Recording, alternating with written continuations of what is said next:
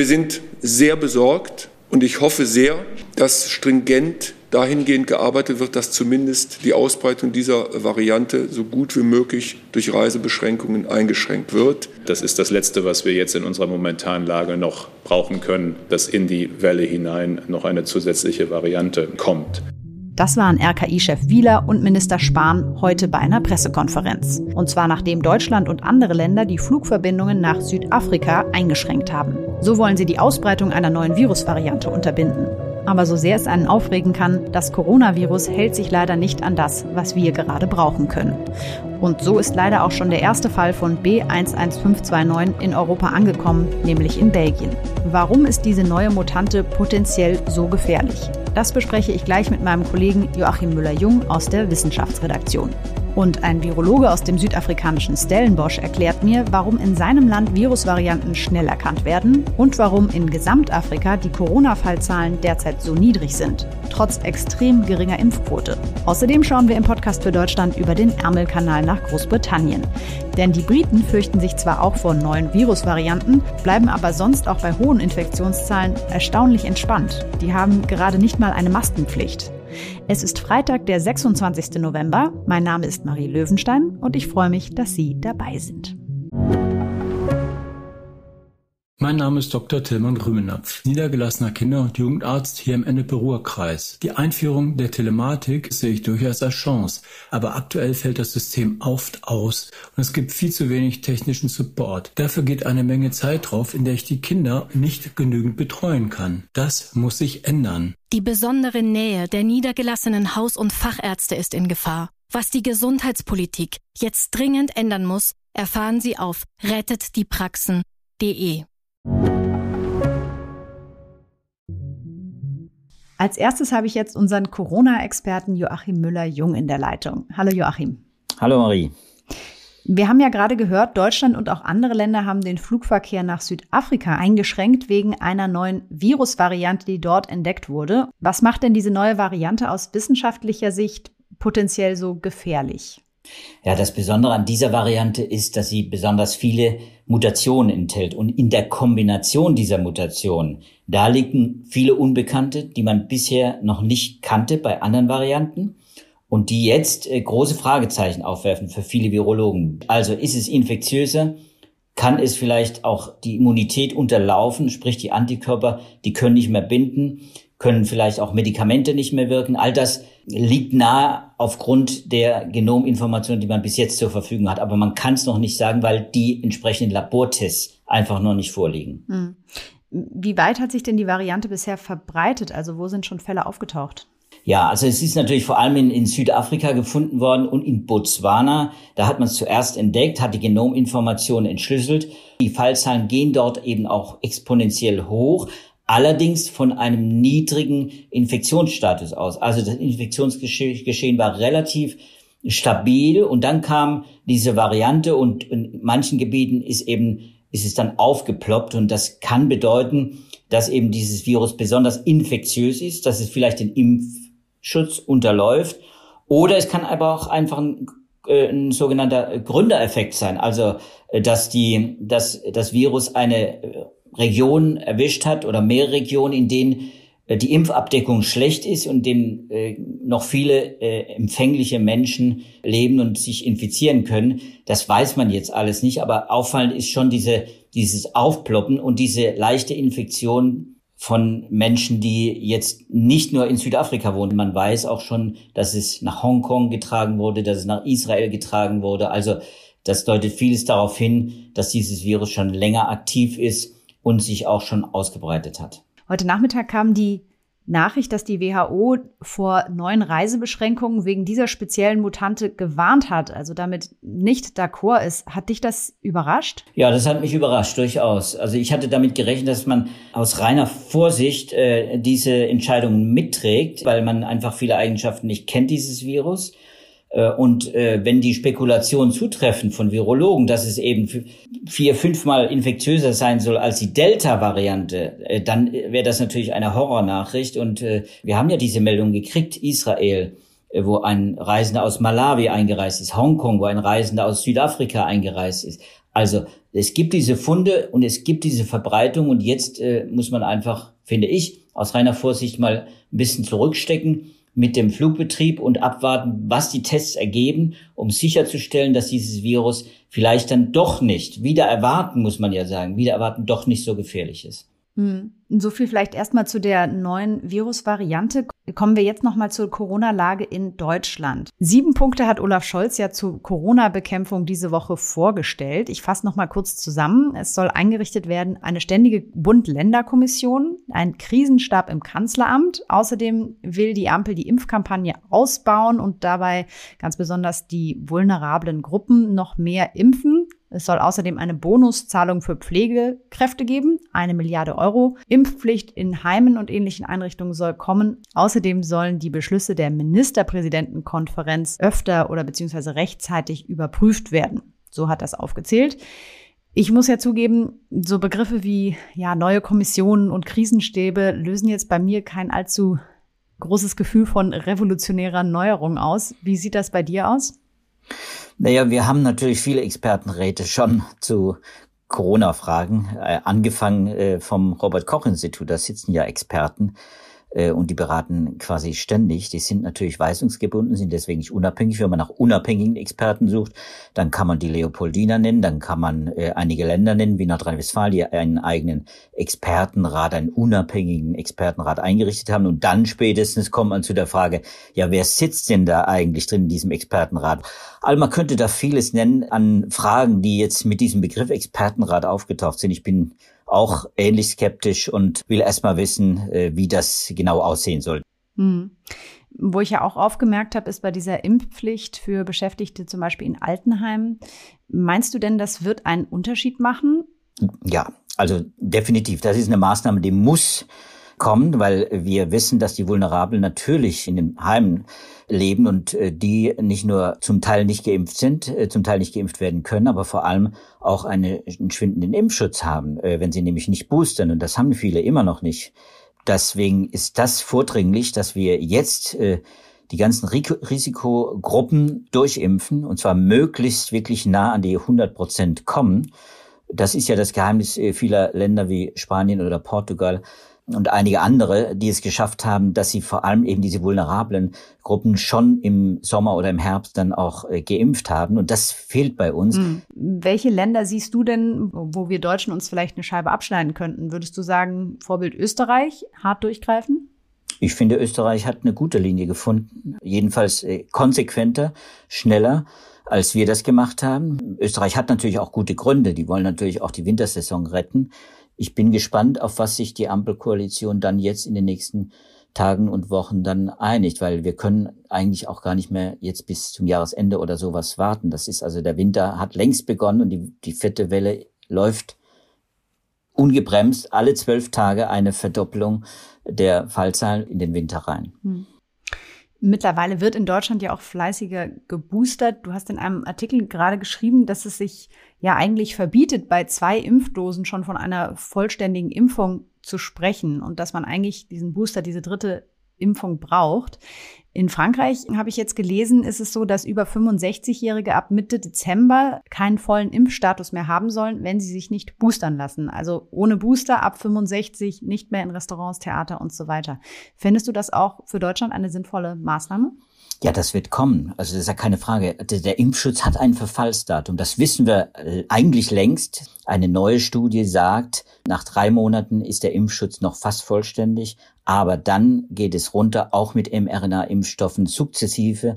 Deswegen kann man sagen, immunologisch gesehen muss man es auch so sehen, ist diese Impfung mit zwei Dosen unvollständig. Eindeutig nach der dritten Impfung ist äh, das Antikörperlevel, aber auch äh, die die immunologische Situation insgesamt mit den Immunzellen, in den Gedächtniszellen, die man braucht für einen langfristigen Immunschutz, viel besser als nach der zweiten. Das heißt, man, man hat äh, dann wirklich etwas mehr erreicht, das auch erwartbar länger hält als die, eine Zweifachimpfung. Wenn man das jetzt mit anderen Impfungen vergleicht, ist das auch so, dass man da mal oft drei Shots braucht? Eigentlich bei fast allen, bei fast allen Impfungen muss man sagen, äh, ist die Dreifachimpfung eigentlich der Standard.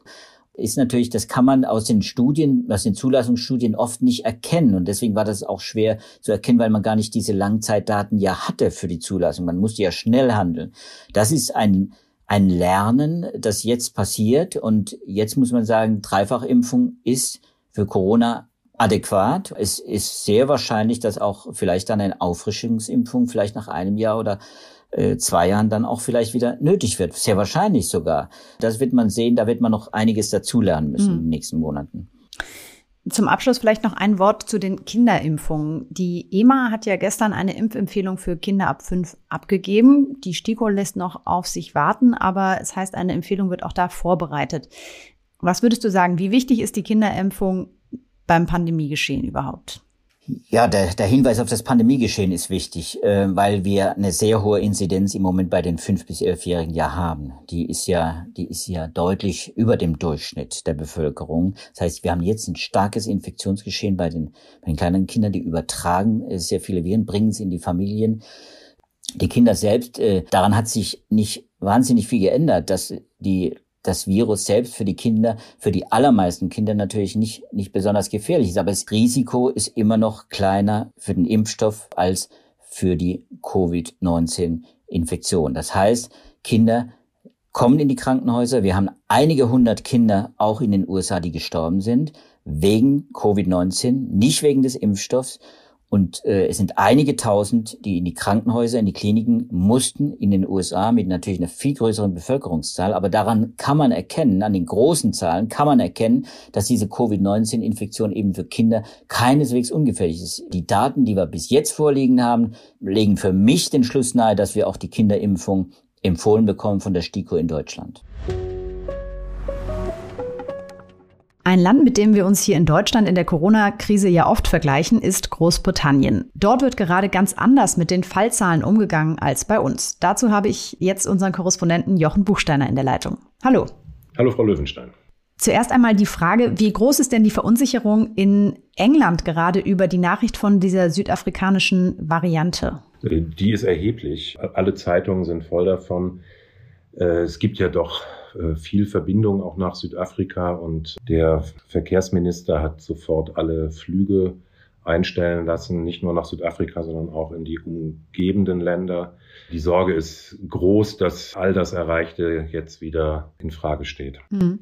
Nun wissen wir ja Stand jetzt noch gar nicht, ob die neue Variante wirklich schlimmer ist oder in welcher Hinsicht. Wie können wir uns denn abgesehen davon gerade die Corona-Lage in Großbritannien vorstellen, auch was die Maßnahmen angeht? Ne, also bis gestern war die Stimmung recht entspannt. Wir haben hier vor allem nicht diese ja zum Teil äh, giftigen Diskussionen, die es in Deutschland gibt über, über die Ungeimpften und über Impfpflicht und ähnliches. Wir haben hohe Infektionsraten, aber die verändern sich nicht stark.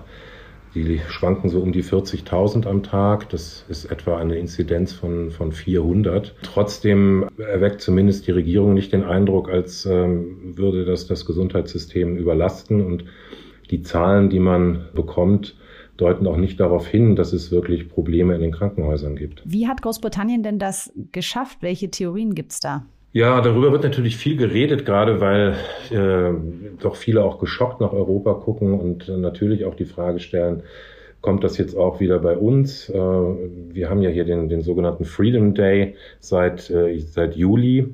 Also praktisch einen Alltag ohne, ohne irgendwelche Einschränkungen. Es gibt keine Maskenpflicht, es gibt keine Impfnachweise.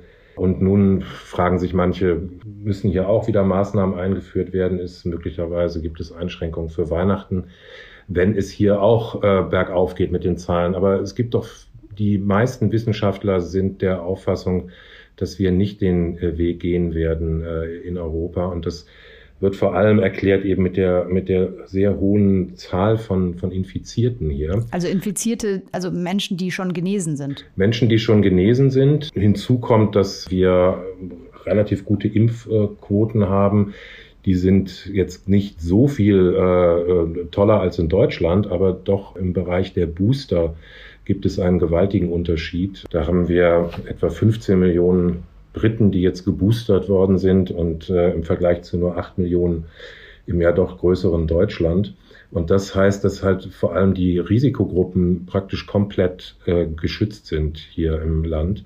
äh, während äh, in Deutschland eben immer noch relativ alte Leute auf, auf ihren Booster warten.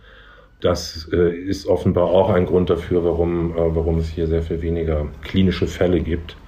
Dritter Grund, der, der angegeben wird, hat mit der zeitlichen Verzögerung zu tun, mit der die Delta-Variante in Europa aufgetaucht ist. Wir, wir haben ja die, diese Delta-Variante hier schon seit Anfang des Jahres und die kam dann aber erst im Laufe des Jahres so richtig in voller Kraft in Ländern wie Deutschland an und das eben zu einem Zeitpunkt, wo dann schon die ersten nachlassenden Impfschutz äh, erleben mussten. Und in, insofern macht das offenbar auch einen Unterschied. Also ich höre raus, es geht zum einen darum, dass viel mehr Menschen in Großbritannien als sich das Virus noch ungehinderter verbreiten konnte, das Virus hatten. Also mehr sind genesen. Dann hat man früher angefangen zu impfen, früher jetzt auch angefangen zu boostern und man hat irgendwie auch schon ein bisschen mehr Erfahrung mit der Delta-Variante. Was ich ja eine interessante Frage finde, ist das, was Sie eingangs sagten, nämlich, dass die öffentliche Diskussion ganz anders ist als in Deutschland. Gibt es, würden Sie sagen, in Großbritannien, weil die Zahlen sind natürlich jetzt niedriger als in Deutschland, aber doch immer noch sehr hoch, Gibt es, würden Sie sagen, in Großbritannien eine höhere Toleranz für hohe Infektionszahlen und gegebenenfalls auch Todesfälle, dass man sagt, ja gut, damit leben wir einfach?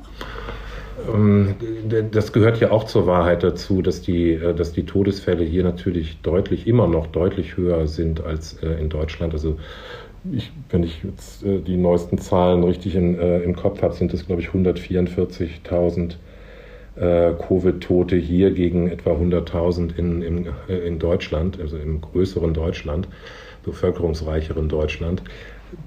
Was vielleicht anders ist hier im Land, ist, es gibt eine, eine glaube ich, größere Bereitschaft, sich mit problematischen Zuständen äh, an Krankenhäusern zu arrangieren. Denn die Zustände sind hier keineswegs rosig. Wir haben enorme Wartelisten. Die Rede ist von sechs Millionen Patienten, die im staatlichen Gesundheitssystem auf Behandlungen und, und oft auch auf Operationen und zum Teil auch wichtige Operationen warten. Das sind natürlich Zustände, die in Deutschland, glaube ich, politisch schwer vertretbar wären. Aber hier hat es eine gewisse Tradition, dass der NHS im Winter überlastet ist und äh, Covid spielt eine Rolle, dass es in diesem Jahr noch ein bisschen schlechter als sonst ist, aber eben keine entscheidende Rolle.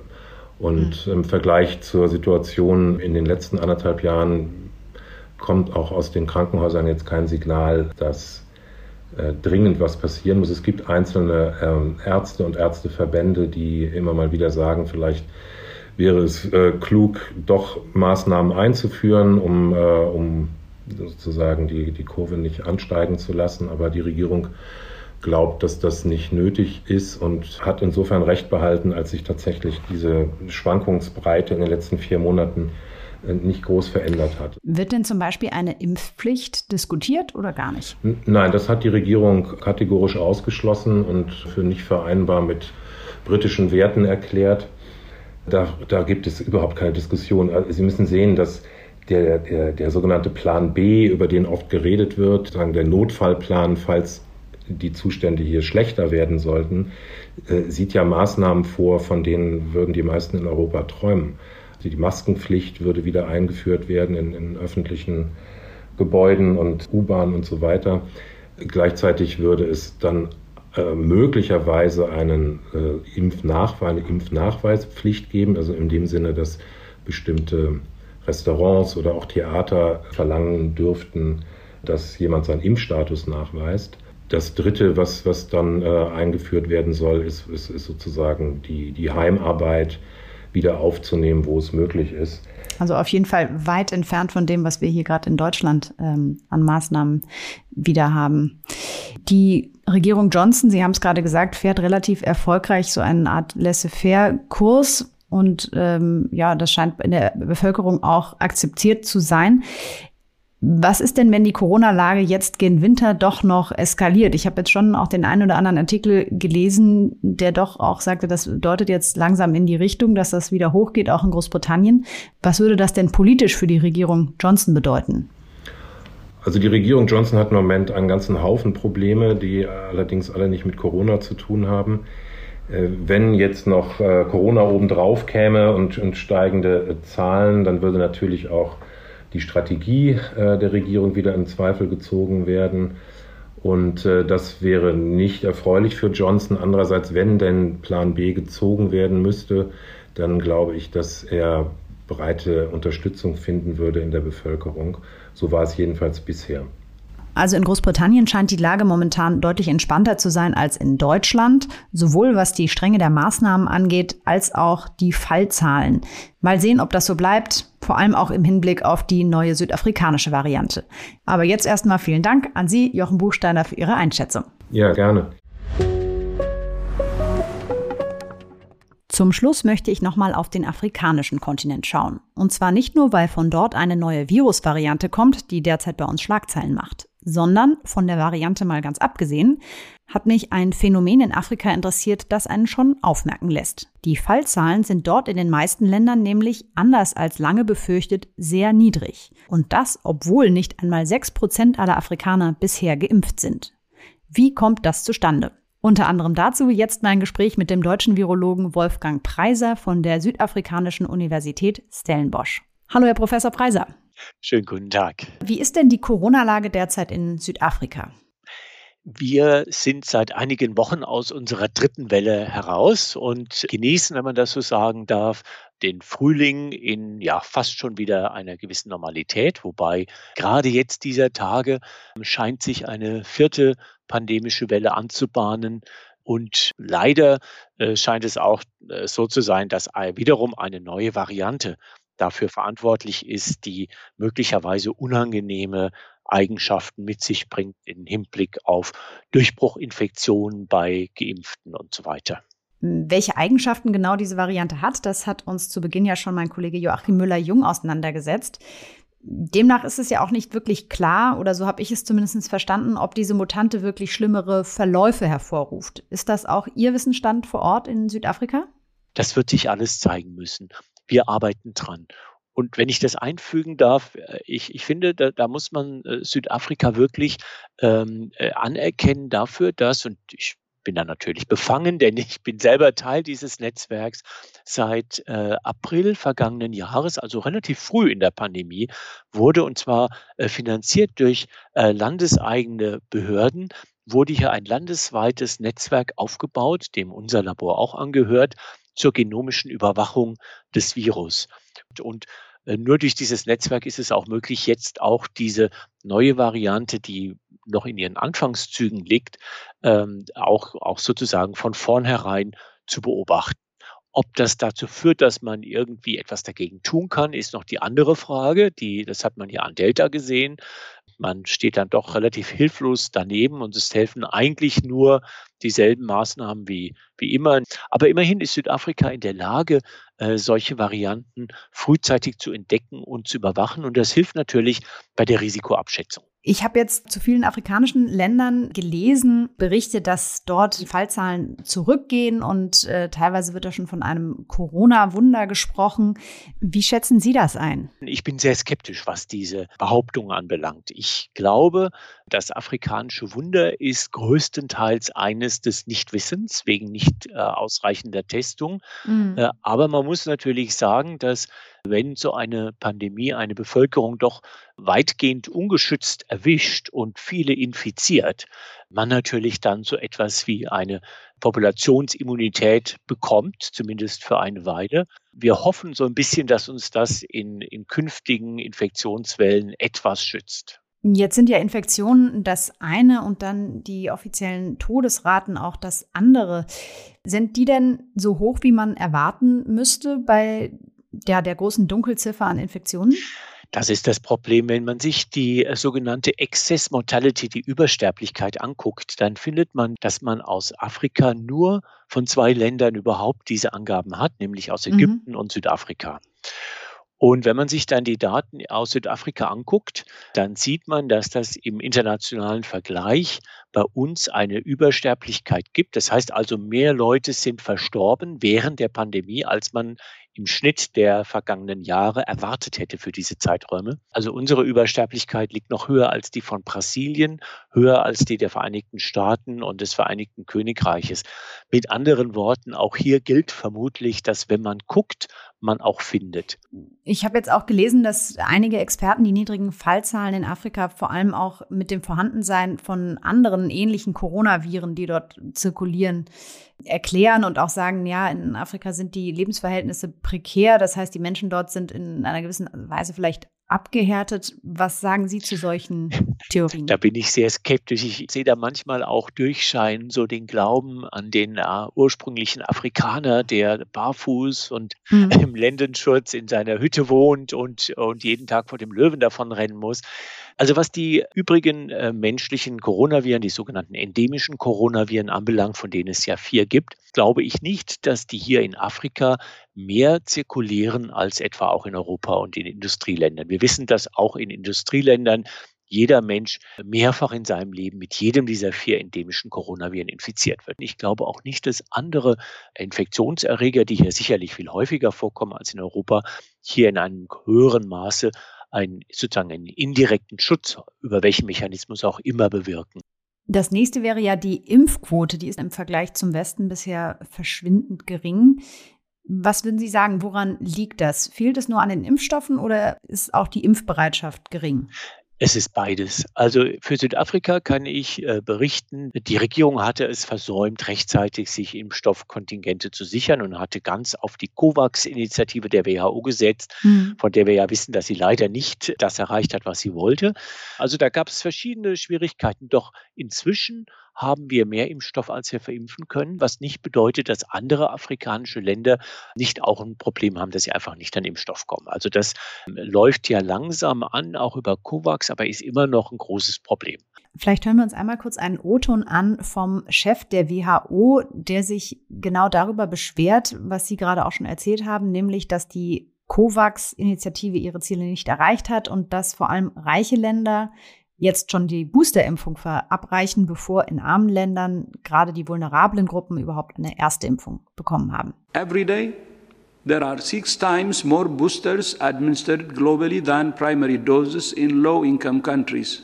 This is a scandal that must stop now. It makes no sense to give boosters to healthy adults or to vaccinate children when the health workers or older people and other high risk groups around the world are still waiting for their first dose. Herr Professor Preiser, wie sehen Sie denn zum Beispiel Deutschlands Entscheidung, jetzt einen Teil der für die internationale Impfkampagne vorgesehenen Dosen zurückzuhalten? Schwierig. Natürlich teile ich absolut die, die, die Auffassung, dass die ganze Welt geimpft werden muss, um diese äh, Pandemie unter Kontrolle zu bekommen. Also es ist ganz klar, dass in dem Moment, wo wir erlauben, dass irgendwo auf der Welt sich das Virus noch ungehindert ausbreitet, wir äh, für immer Probleme haben werden. Also wir werden nie darüber hinwegkommen letztlich. Nicht zuletzt äh, aufgrund der Tatsache, dass das Virus sich verändert und natürlich neue Varianten auch dann auftreten können.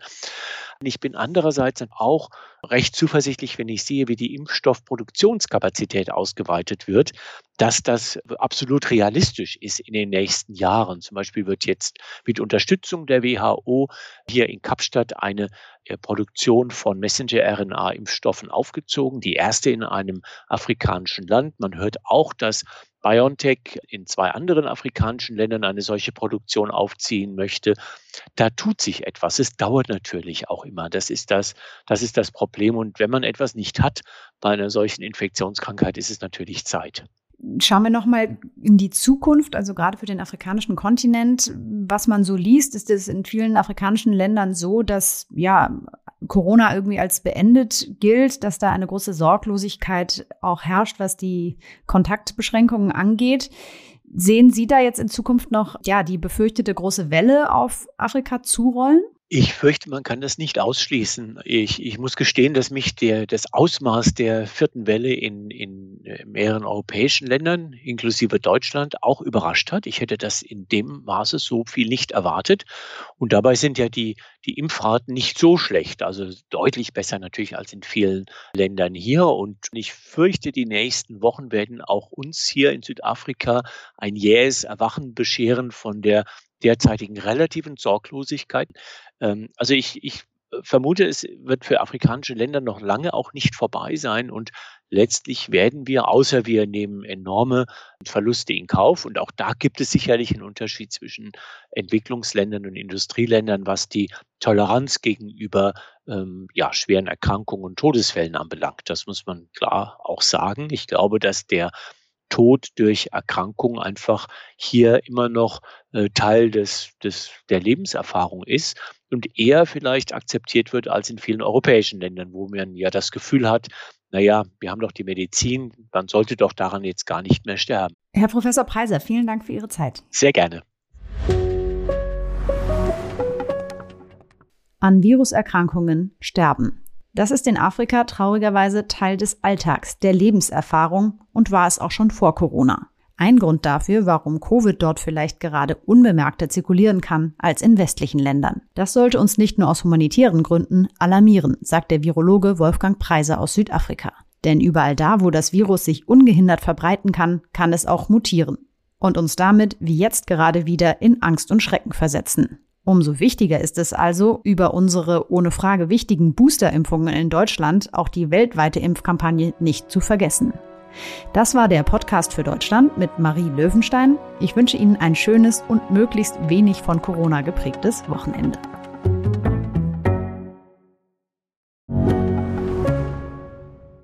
Ich bin Dr. Falk Stierkart und leite ein medizinisches Versorgungszentrum in Erlangen. Der Job als niedergelassener Arzt ist nicht unattraktiv, aber er scheitert oft schon an der Wurzel.